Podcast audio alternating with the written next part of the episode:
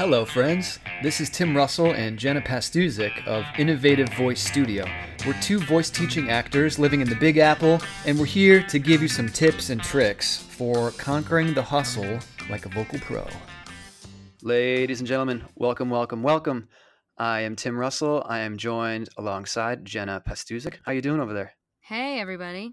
Great. How are you? I'm good. We're here to talk about some very important stuff. It's a lovely spring day in New York City, and uh, allergies are a very real thing. They are very real. In fact, they knocked out my voice about two weeks ago. So I want to I want to get right up to the plate here and ask about how do we combat allergies? What are some things we can do as performers, as vocalists, if we're waking up and we're feeling thick, we're feeling a little chunky? What are your go-to tools to mitigate allergies, Jenna, to get your voice to be a little more clear and a little more buzzy, especially in the wee early hours of the day?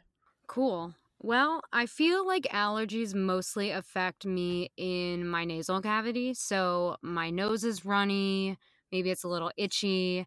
And the problem comes when anything that's in my nose starts to drip down through the back of my throat, aka my pharynx.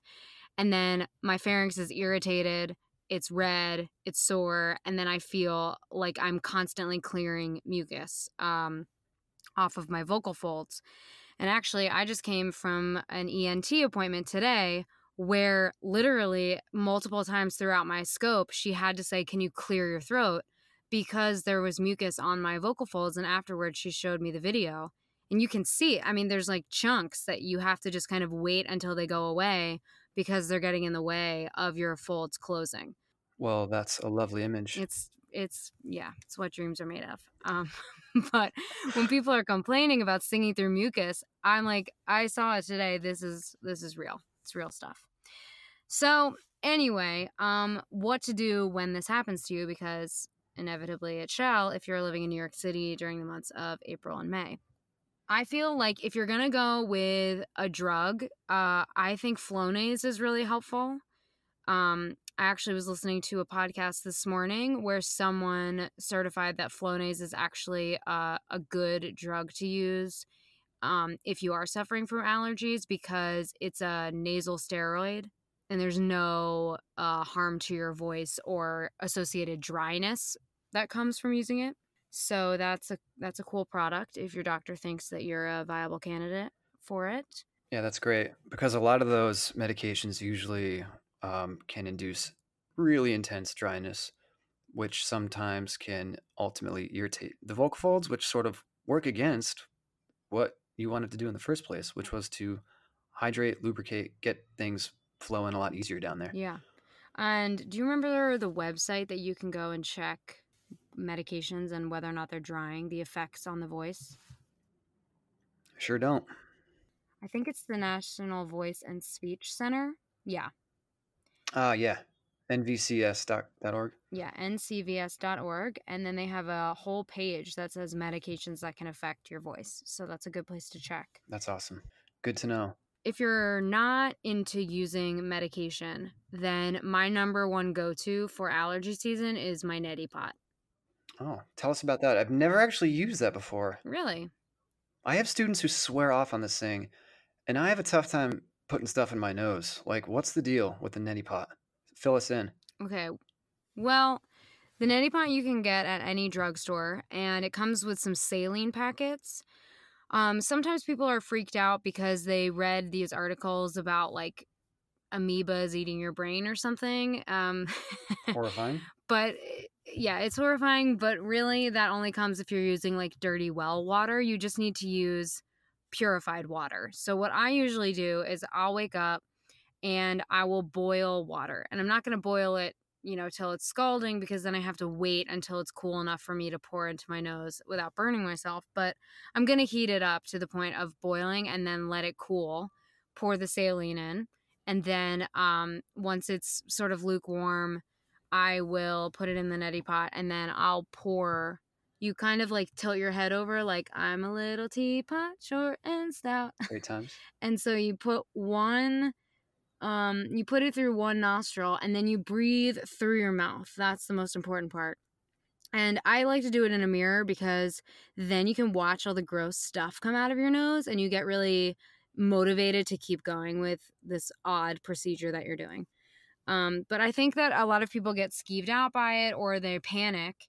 And it's sort of like anything, you're not going to learn to ride a bike, you know, the first time you try. So just keep trying, and eventually your body will stop panicking. And then all of the gross irritants that are living in your nose hairs will be wiped out, and you'll feel so much better.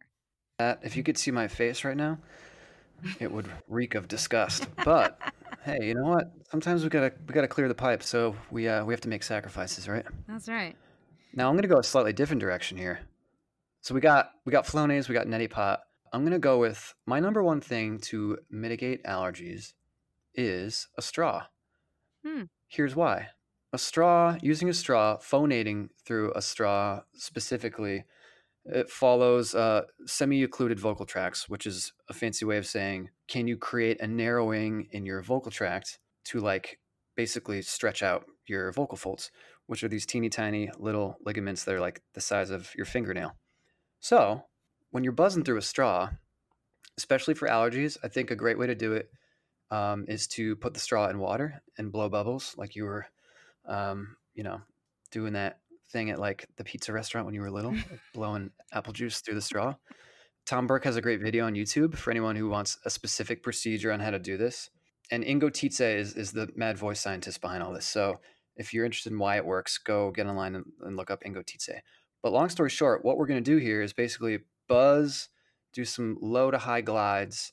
And after about five minutes or so of that, I think you're going to find that just like your voice will lift in a different way and the thickness that was in your speaking voice prior sort of just slowly diminishes because what you're getting is a stretching and unpressing in the actual things that make sound come out. So you're dealing like directly at the source. So straws for allergies, highly, highly, highly recommend. The other thing I would add, this is pretty close to the, the neti pot, Jenna, but I use um, some people call it like ocean in a bottle. It's the nasal spray. Oh, yeah. I got one from Westerly Market on 54th and 8th. It's like this homeopathic ocean in a bottle. And you got to stick it up your nose. It's like not super comfy.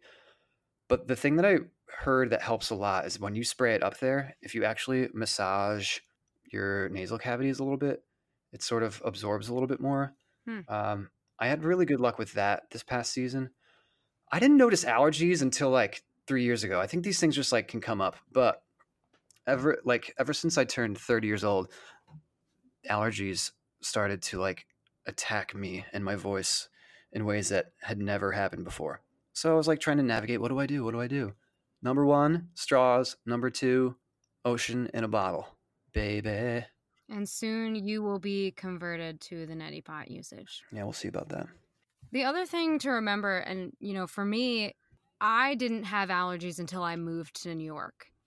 And I think that there's a high pollen count. But the other thing is that once the spring hits and the weather starts to heat up, I feel like the dust that we're sort of used to living with and kind of like, I don't know, goes away in the cold somehow gets gets like stirred up and now and New York is sort of a disgusting place to live and everything is really dirty and dusty.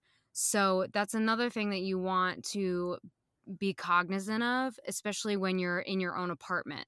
You have to look at your apartment and say, okay, you know, like for example, in the winter, when we have the steam heat coming out of the radiators, it's important to have a humidifier because otherwise you're spending anywhere between, you know, the 3 hours of sleep to maybe 10 that you're getting breathing in this dry air. So that's why it's important to have a humidifier now i think in the spring when you start opening the windows or or not just sleeping maybe without the humidifier it's important just to note what am i breathing in? Am i breathing in dust? Am i breathing in mold? Do i need to spend you know 50 bucks hiring um what are those people called that they used to advertise on the subway? Uh handy. Oh yeah. Do i need to spend 50 bucks to or a hundred dollars to get somebody to come over and professionally clean my house so that the air I'm breathing is a little bit better. If you have a bunch of money to spend, then I would highly recommend getting an air purifier I have one from Dyson and they have like a lifetime warranty. So you can, you know, spend the money up front, but then it works forever. And um, it's pretty cool. It comes with an app that you connect to your phone. So it'll tell you how dirty the air is that you're breathing in. Mm. So if you want to know, We have a natural air purifier on our body, and it's called our nose, and we should be breathing through it. yeah. Noses are for breathing, mouths are for eating. If you're breathing through your mouth, you are not filtering out all the bad stuff. If you're breathing through your nose, not only at night, but just like as you're just cruising around through the daytime, you are A, warming the air, and B, filtering out the yucky stuff. I'm reading a book right now called The Oxygen Advantage, written by Patrick McKeown. Oh, my brother really, really actually awesome. gave me that and told me I should read it. It's really cool. And like the kind of the main thesis of the whole book is you need to be breathing through your nose. Hmm.